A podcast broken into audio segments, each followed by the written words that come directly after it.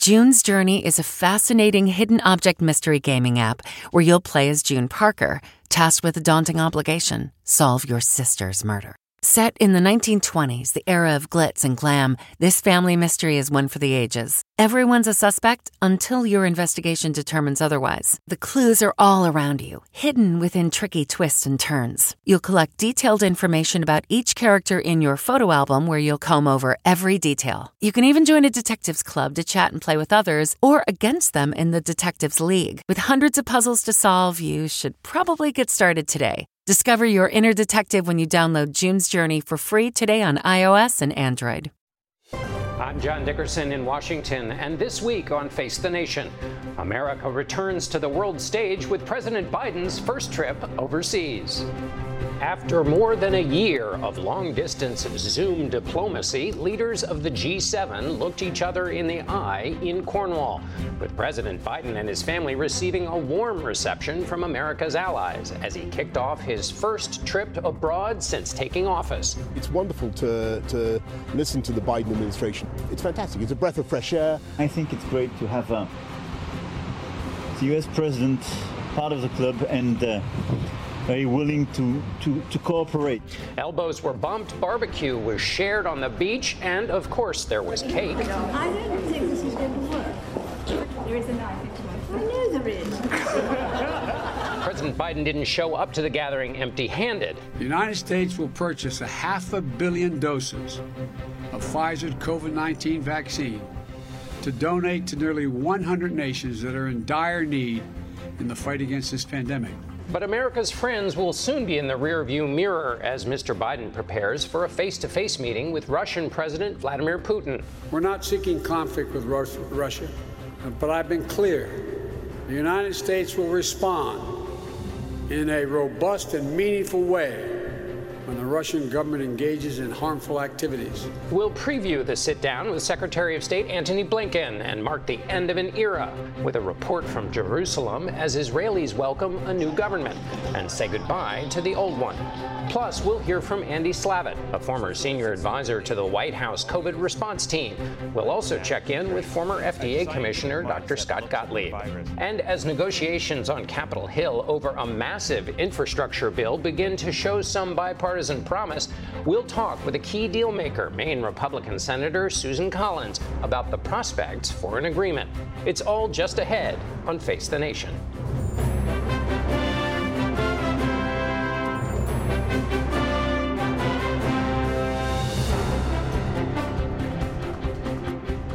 Good morning and welcome to Face the Nation. President Biden wrapped up the first leg of his first foreign trip this morning, signing an agreement with G7 leaders vowing new cooperation in the fights against COVID and climate change. Before he headed off to Brussels, where he'll hold his first meeting with NATO leaders. And then it's off to Geneva for a meeting with Vladimir Putin. It's a jam packed trip, which also included a meeting with the Queen. Before that, President Biden took questions from reporters. And I think how we act and whether we pull together as democracies is going to uh, determine whether our grandkids look back 15 years from now and say, did they step up? We begin this morning with Secretary of State Antony Blinken, who is in Brussels. Good morning, Mr. Secretary. John, good to see you. Mr. Secretary, the President wrote in the Washington Post that one of the purposes of this meeting would be to demonstrate that democracies can confront autocracies. But the Russian gas pipeline is going into Germany. China is heavily invested in many European countries. What appetite did the president find for confrontation among these democracies whose economies are so enmeshed with autocracies? Well, John, first let's take a, a, a, step back. The, the proposition that the president had uh, is we need to demonstrate that democracies can deliver in all sorts of ways to better the lives of our people. And that's exactly uh, what he's demonstrated just in the last couple of days alone at the G7. Uh, look at what's come out of this uh, this summit. I, by the way, I've been involved in these G7s for probably 25 years. This is the most consequential one uh, I've been involved in. A billion shots in arms uh, around the world uh, with the COVID vaccine, dealing in a very meaningful way with climate change in terms of getting a, a prohibition on financing uh, coal projects around the world, the, the largest single contributor uh, to global warming. uh, a commitment on the uh, 15% minimum global corporate tax, a powerful way of increasing the tax base for countries around the world, avoiding a race to the bottom uh, in terms of corporate taxation, making sure countries have the resources to invest uh, in their people, in infrastructure, in healthcare, uh, in, uh, in technology, and new markets for our products uh, at the same time. Uh, and, and finally, this Build Back Better world, which is taking to the world what we're already doing at home, helping use this moment, this inflection point, to pool the resources of all of the democracies to invest in and get the private sector to invest in low and middle income countries to strengthen uh, the, their, their health systems, their infrastructure, right, those, their technology. Uh, and that's going to also benefit us. So I, I say all this because it's important that uh, the president's pro- basic proposition we have to show democracies coming together can deliver real results. That's already what we've shown. Right. Those are. Uh, when, it's, when it comes to dealing with um, Go ahead, John. Well, those are those are some results, but when it comes to confronting China, I mean, uh, you've talked about the ongoing genocide. Mm. In mm-hmm. China. That's very strong language. Other U.S. officials have said that China is assaulting basic human values. What appetite is there among those the president is meeting to use that kind of harsh language? And at the end of the day, what does that language do to change Chinese behavior in the first place? Well, first, uh, one of the things you're seeing out of the G7 uh, is in the communique that I think is about to be released. Uh, a, a, focus on China.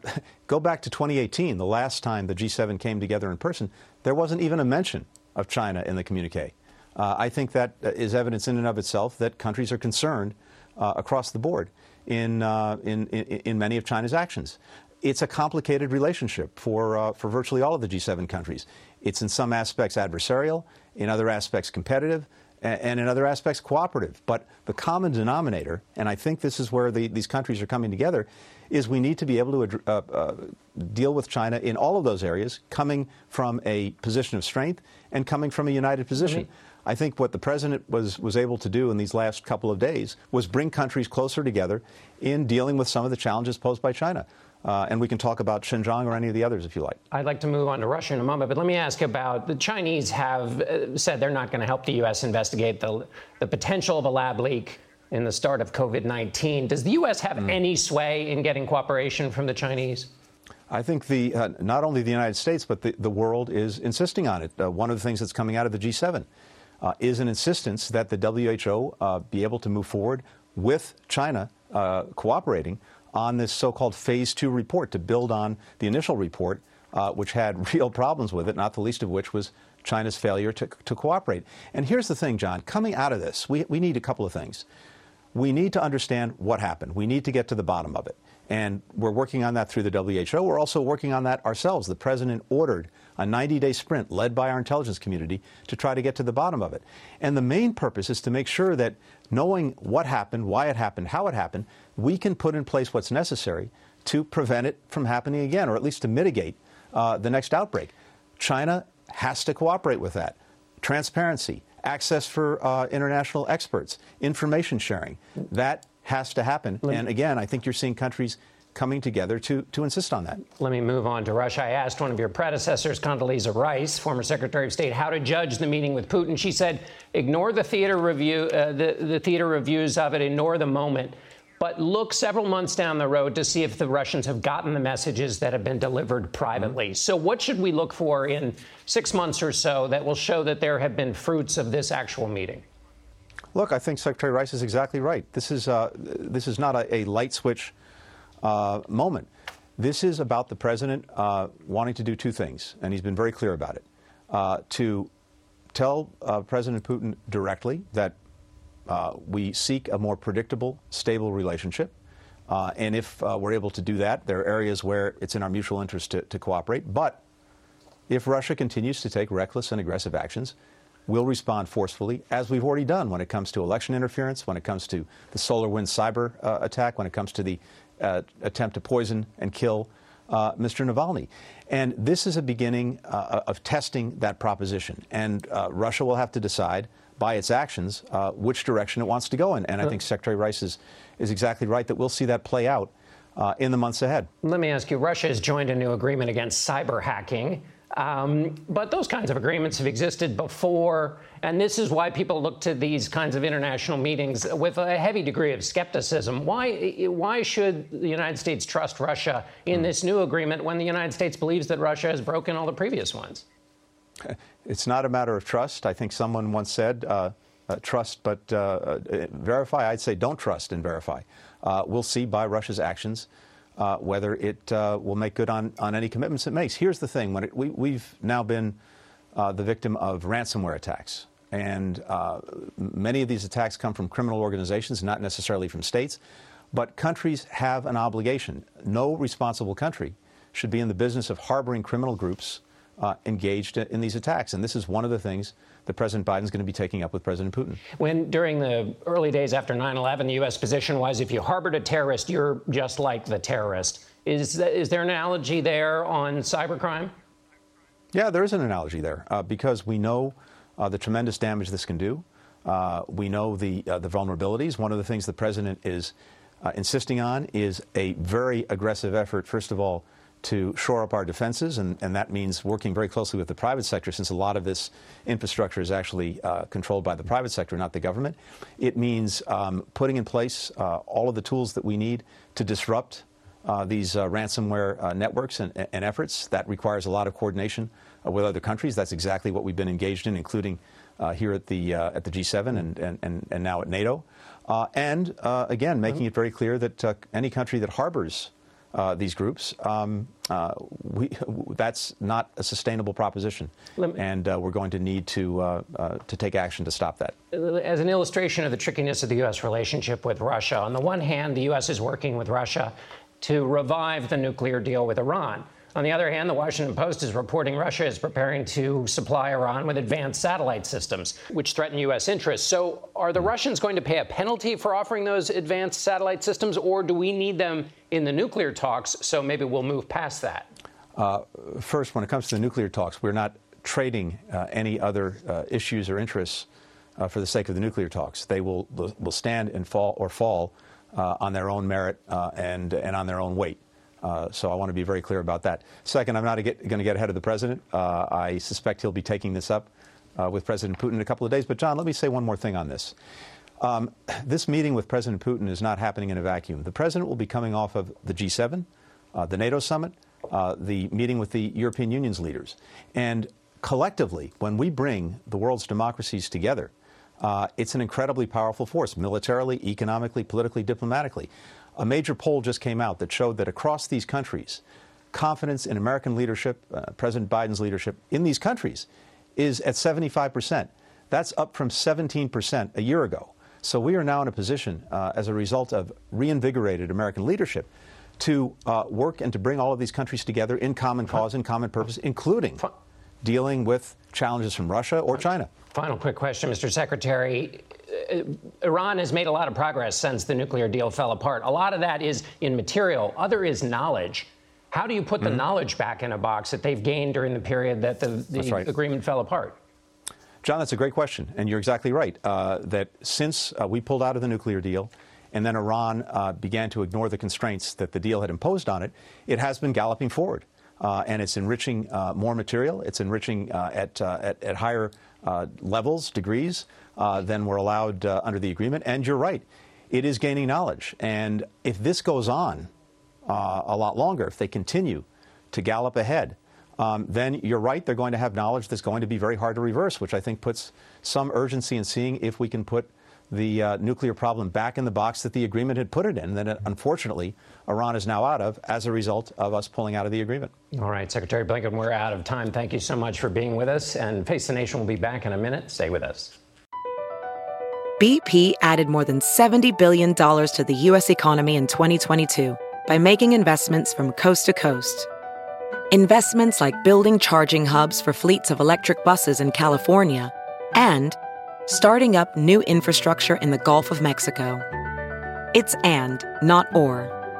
See what doing both means for energy nationwide at bp.com slash investing in America.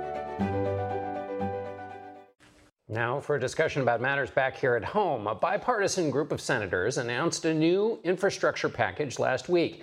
that would cost $1.2 trillion over eight years. One member of the group is Senator Susan Collins, who joins us from Bangor, Maine. Good morning, Senator. Good morning.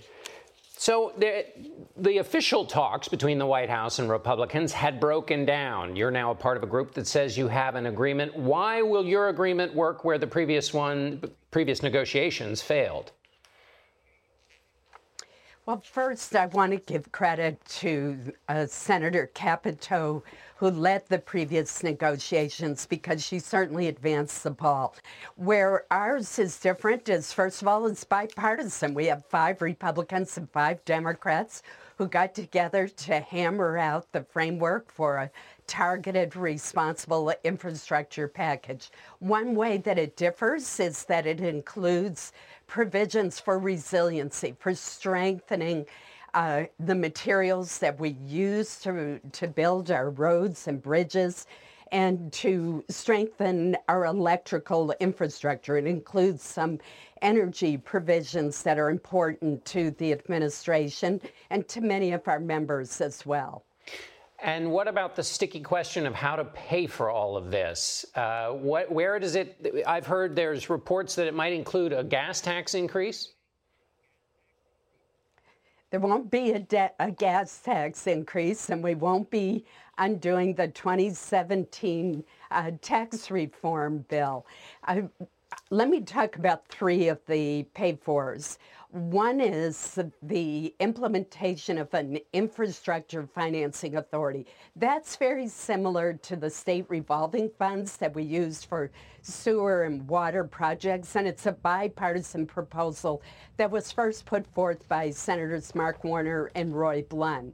A second would be to repurpose some of the COVID funding that has not been spent uh, in the $1.9 trillion package that was enacted in March, there were restrictions on what the funding could be used for. It could be used for water, sewer, and broadband. We would make it more flexible so it could be used for infrastructure projects.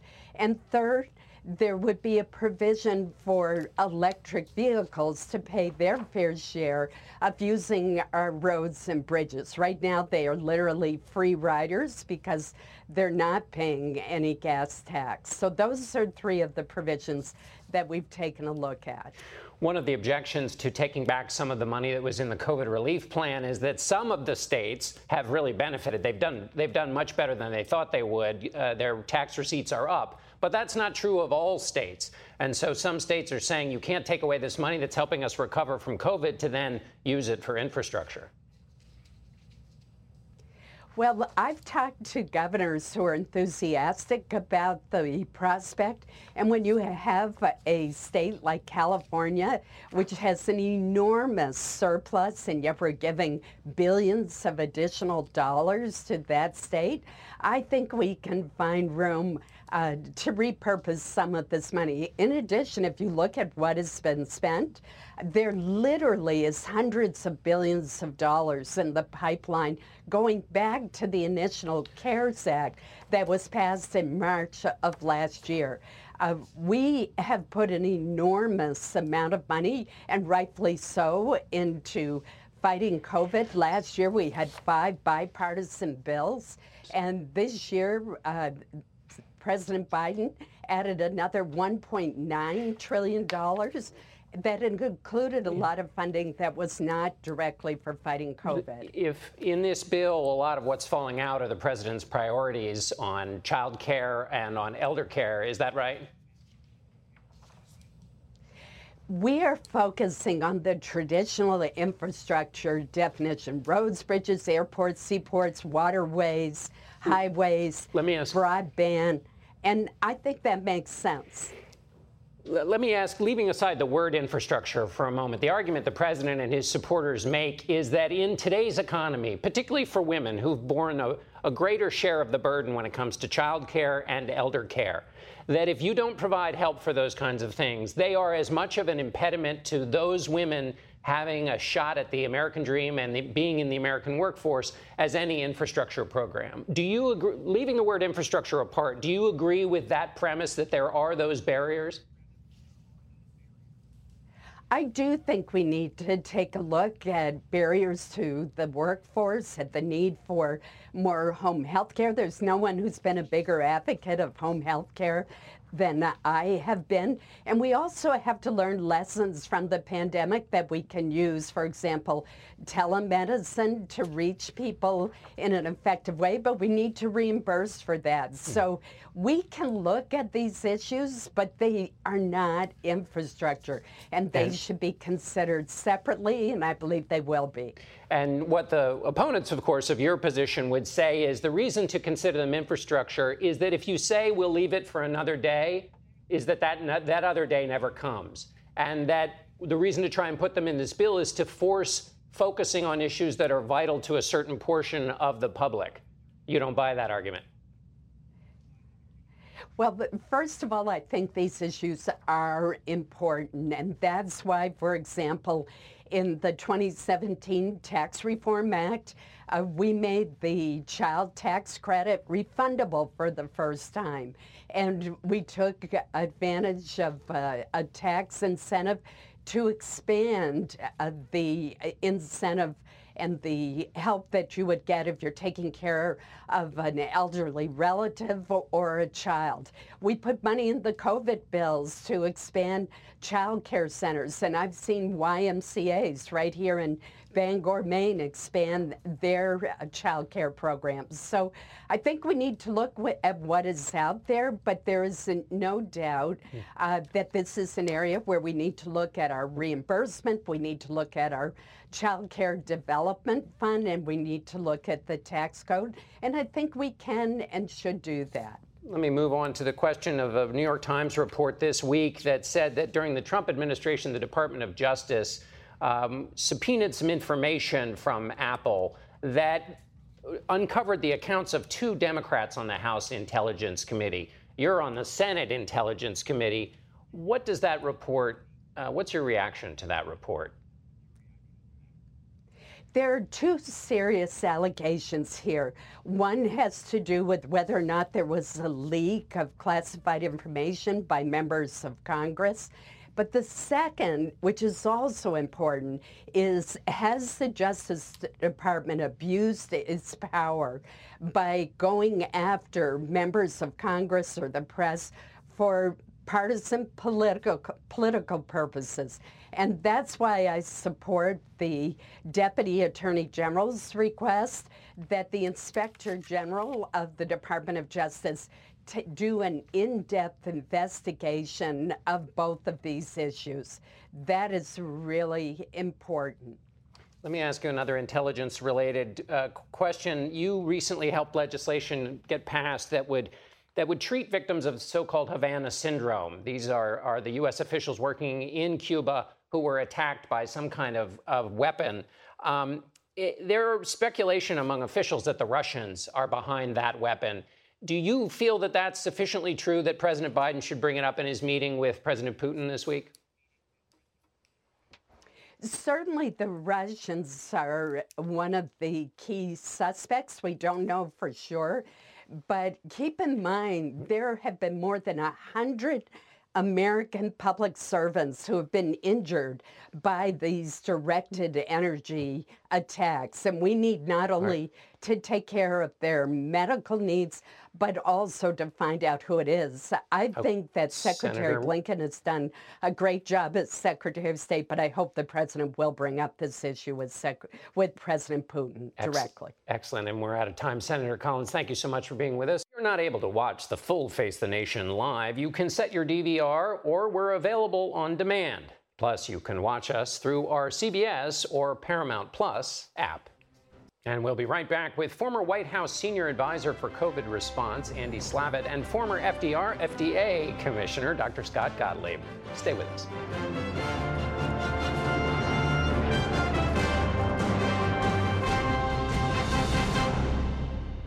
When you choose Organic Valley, not only will you be enjoying great tasting dairy, you'll help to save over 1,600 small organic family farms who are protecting over 400,000 acres of organic farmland and all the plants and animals that call it home. This is dairy you can feel good about. It's great tasting, high quality organic dairy, ethically sourced from small organic family farms. To find Organic Valley Dairy near you, visit ov.coop.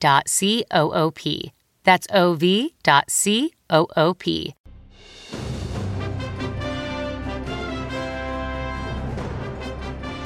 Welcome back to Face the Nation. Several major cities in the U.S. are racing to reopen to full capacity this weekend. Stadiums, bars, and restaurants were packed with crowds. But health officials warn the pandemic is not yet over as variants loom and as portions of the country remain unvaccinated. CBS News senior national correspondent Mark Strassmann has more in Atlanta. Let me get your temp first. In California, COVID is off to summer camp. At least that's the worry.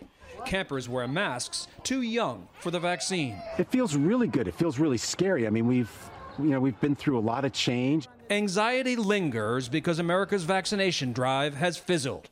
Nationally, now at fewer than 1 million new shots a day, down two thirds from the April peak. There are plenty of people um, across the country in every state that still haven't been vaccinated. That droop in demand, despite the Delta variant's worrisome surge, now looking unlikely.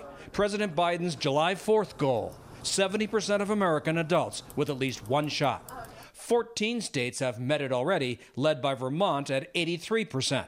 Close, six other states and the District of Columbia.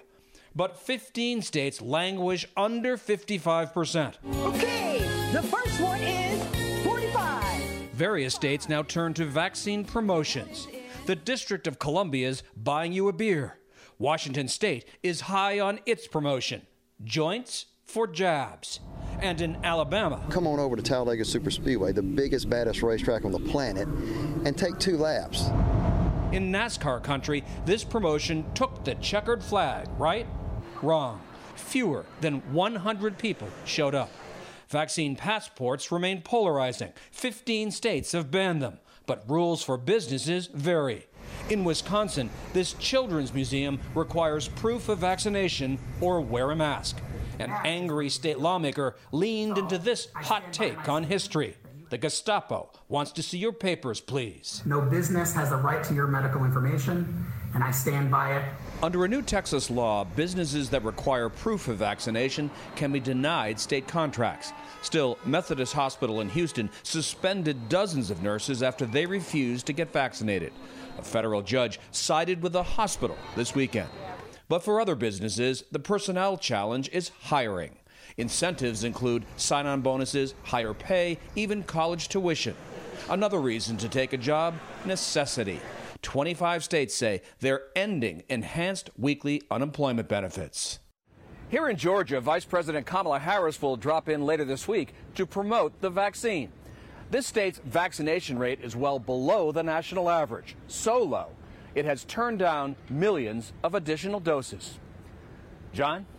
Mark Strassmann, thank you. CBS News senior foreign correspondent Elizabeth Palmer is in London with more on the continuing COVID crisis around the world.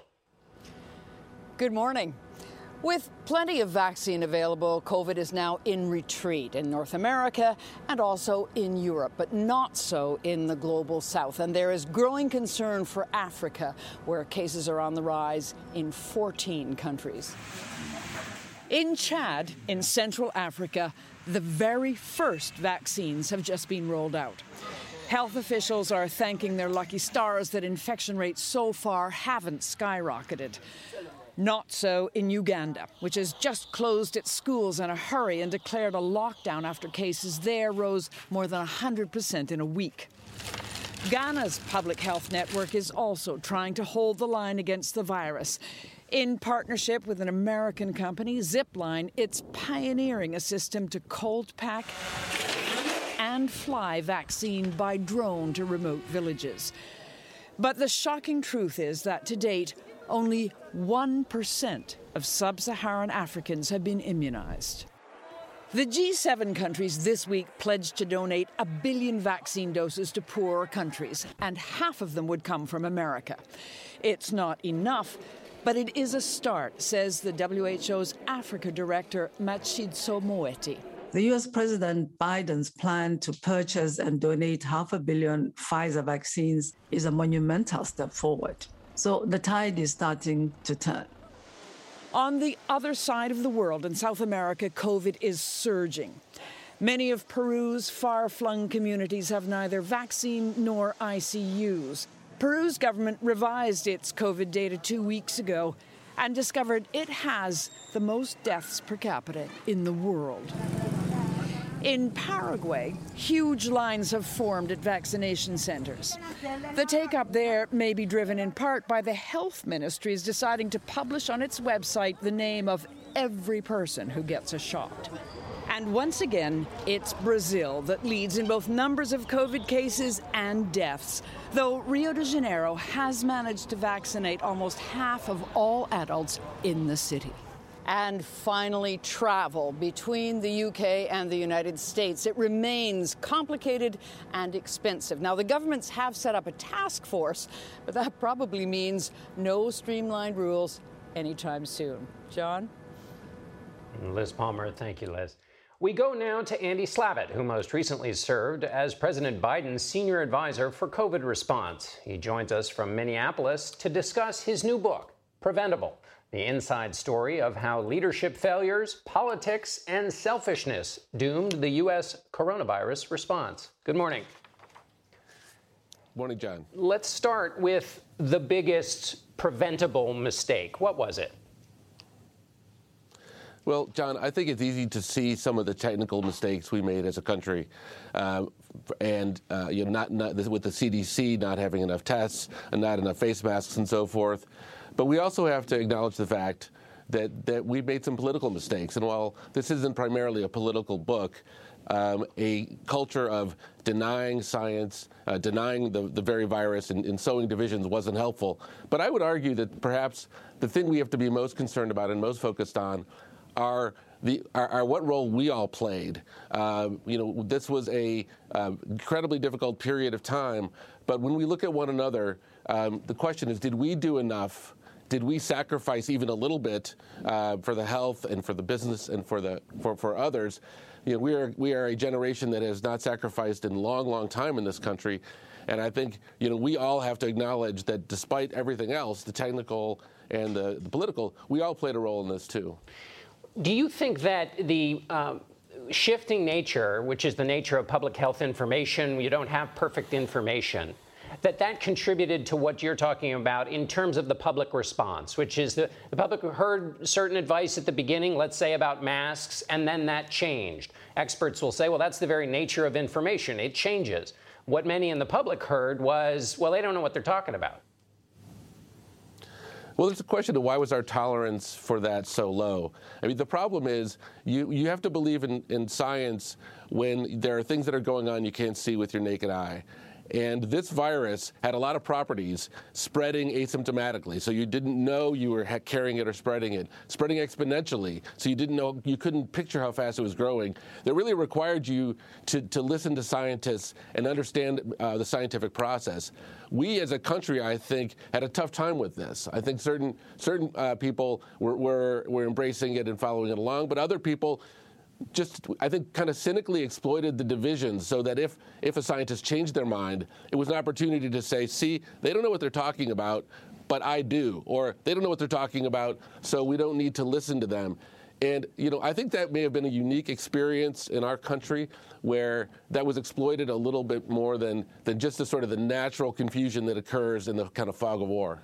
So, uh, fog of war is the perfect expression to use. So, we need to have the habits of mind for the next one of these that we face, as we surely will, the habits of mind to allow for the fog of war, which is people who are working hard but just make natural mistakes but then also still have enough confidence to listen to what they're saying so that we do the right thing. Well, there's no question about it. And there's other decisions, you know, that we made that I don't even know we were conscious of making. You know, we classified roughly half the population as essential workers. Now, essential workers that are that are taking care of us when we get sick, you know, we can understand that. But we had gobs and gobs of people who were who were exposing to illness. There's a chapter in the book called uh, called the room service pandemic, where there, quite frankly, a number of people who did quite well during the pandemic, were quite comfortable, and were at home getting deliveries, and I count myself among them. But there were other people who were growing food, growing our crops, who were delivering those crops, who were who were working in meatpacking plants, working in grocery stores, every day had to go to work, and we and we knowingly and willingly exposed a lot of people while a lot of other people were comfortable. These are some deep, more deep embedded things about us and about our society, and the the book tries to tell the story of how that. Um, how those decisions made without thinking about a pandemic really came back to haunt us. We've talked a lot about uh, American culture, the roles that experts play, Americans play, but let's now talk about the Trump administration. Give me your assessment of what's the most important thing to recognize about the Trump administration's handling of this. So well, we would have had uh, we would have had a, a, pandemic without the Trump administration. The, but there were three, I think, I think deadly sins that the Trump administration made that played out. Um, the, the first was his power that he believed to deny the very existence of the virus or the potency of it, and to get his followers to go along with it. Uh, you know, if he if he simply hadn't done that and simply said, "Hey, we've got a problem," uh, we we would have been in a very different situation. You know, the the second was his his his quashing of dissent. Um, as, as, as, I laid out in the book that comes out um, early in this pandemic, in February, they sent out orders to the Department of Health and Human Services for 45 days. They were not even allowed to talk to the press simply because Alex Azar wanted to say the expression that things were going fine but could change rapidly. They, were, they really, they, and, and, that, whether it was that or Nancy Messonnier or Tony Fauci, anybody that disagreed with the narrative the president wanted was, was squashed. And then the third was, was I think, um, really almost extra credit uh, was taking uh, the divisions in the country and playing playing into them. Uh, and I think the sort of the populist nature, being a populist during a pandemic is really not a great combination because you're going to have to make some tough decisions. You're going to have to make people unhappy. And I think Trump saw in his base a stirring of anti-mask um, characterizations and other things and he played into those things because I think he felt like a different route. And I think those three things um, were things that were, were, you know, cost us a lot of lives. In the last 20, uh, 20 seconds here, uh, the Wuhan lab leak, if the United States had, had just assumed it had come out of a lab, would there have been any way in which the response would have been different to the actual virus? You know, I'm not sure about that. I don't think that. I don't think so. Look, I think we should be. First of all, nobody knows um, what's happened yet. We need this investigated. We need to we need China to be forthcoming, and we need to be very forceful about it. But to this point, nobody really knows um, what happened. There are, are, cases to be made on both sides. I agree with Dr. Gottlieb um, in his perspective that you got uh, you got characterizations that could go either way. Interesting anecdote in the book where this was all explained to President Trump through a bedtime story. So uh, that may be a part of the book that w- w- w- kind of reflects on he was thinking about this. And we're going to have to leave it there. Andy Slavitt, thanks so much for being with us. The book is Preventable. And we turn to former FDA Commissioner Dr. Scott Gottlieb. He's also on the board of Pfizer and has a new book coming out called Uncontrolled Spread Why COVID 19 Crushed Us and How We Can Defeat the Next Pandemic. He joins us from Westport, Connecticut. Good morning, Dr. Gottlieb. Good morning. Let's start with the Delta variant. As Elizabeth Palmer mentioned in her report, it's causing a lot of problems in the United Kingdom. The government is considering delaying the reopening for a month. The variant started in India, but now it's spreading across the world. What should we think about that uh, in, in the United States? Look, it's going to continue to spread. It's concerning. It appears to be more transmissible. There was data out from Neil Ferguson this week showing it's about 60% more transmissible than 117, which was that old UK variant that they're now calling the Alpha variant. So this is more contagious. Um, it appears that people who get this virus have higher viral loads and they have those viral loads for longer periods of time, so they shed more virus.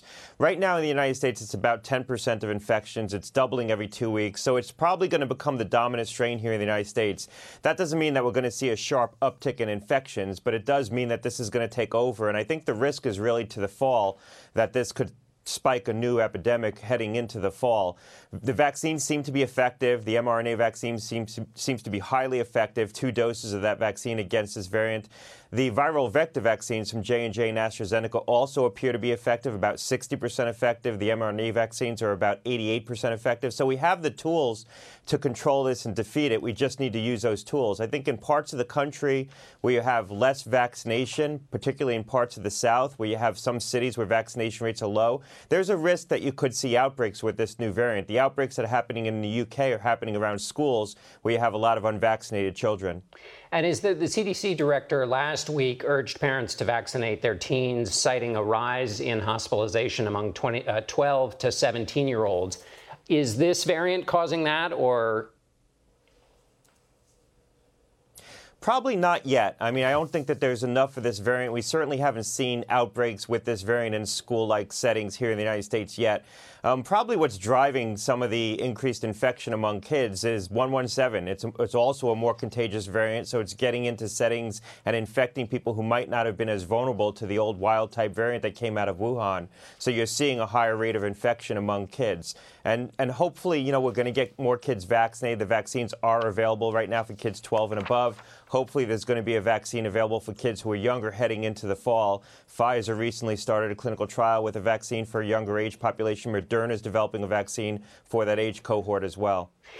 We've talked about the Alpha variant, the Delta variant. The world is still uh, struggling with COVID. Should we expect over the next several months to talk about more variants based on the pattern we've seen so far? Yeah, it's really unclear. There's a lot of people who think that this virus has mutated rapidly over a short period of time and reached what we would call new fitness level, but it's not going to continue to mutate at this rate. It's mutating about at the rate of influenza B right now. So it's mutating as quickly as influenza B.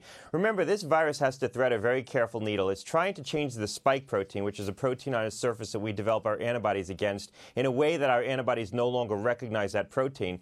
But that spike protein is also what the virus uses to attach to the lining of our respiratory tract. So it can't change it too much, or else it no longer can latch onto our cells. So it, cells. So it's trying to thread a very careful needle. It may be that the rate of mutation of this virus starts to slow down. The good news is that so far none of these variants that we've seen defeat the vaccine. Some of them for some of them, the vaccines are a little less effective, but the vaccines have maintained their effectiveness against all of these variants, including 617.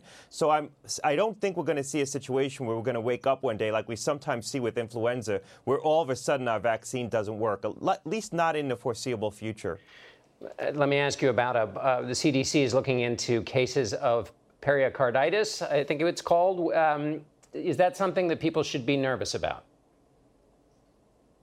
I think it's something that the CDC and the FDA should be looking carefully at. I don't think people should be nervous about it right now. I don't think it changes the risk benefit balance for this vaccine. Right now, these cases are clustered in uh, people 18 to 24, men more than women. About 80% of the cases that we've seen are men. There's been about 12 million people vaccinated between the age of 18 and 24. We've found 275 cases.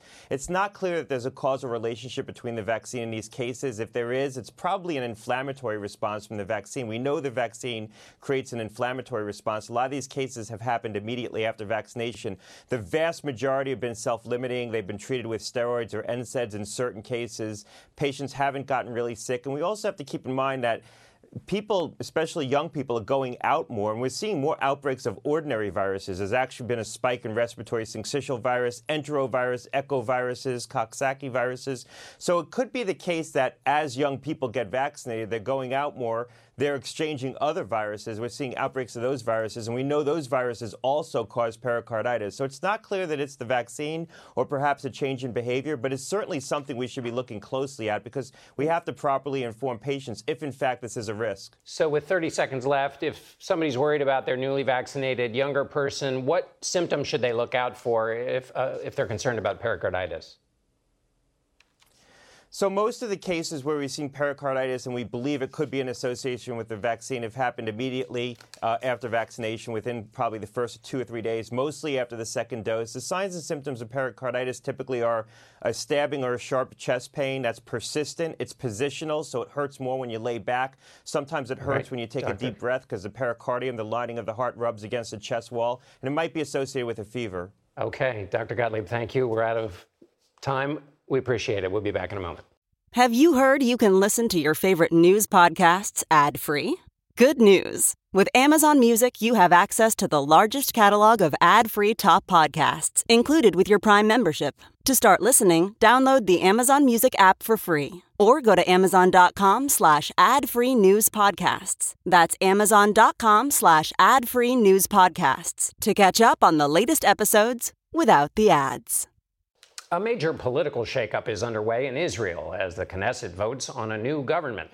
Once confirmed, the unlikely alliance of right wing, left wing, centrist, and Islamist parties will remove Prime Minister Benjamin Netanyahu from power after 12 years.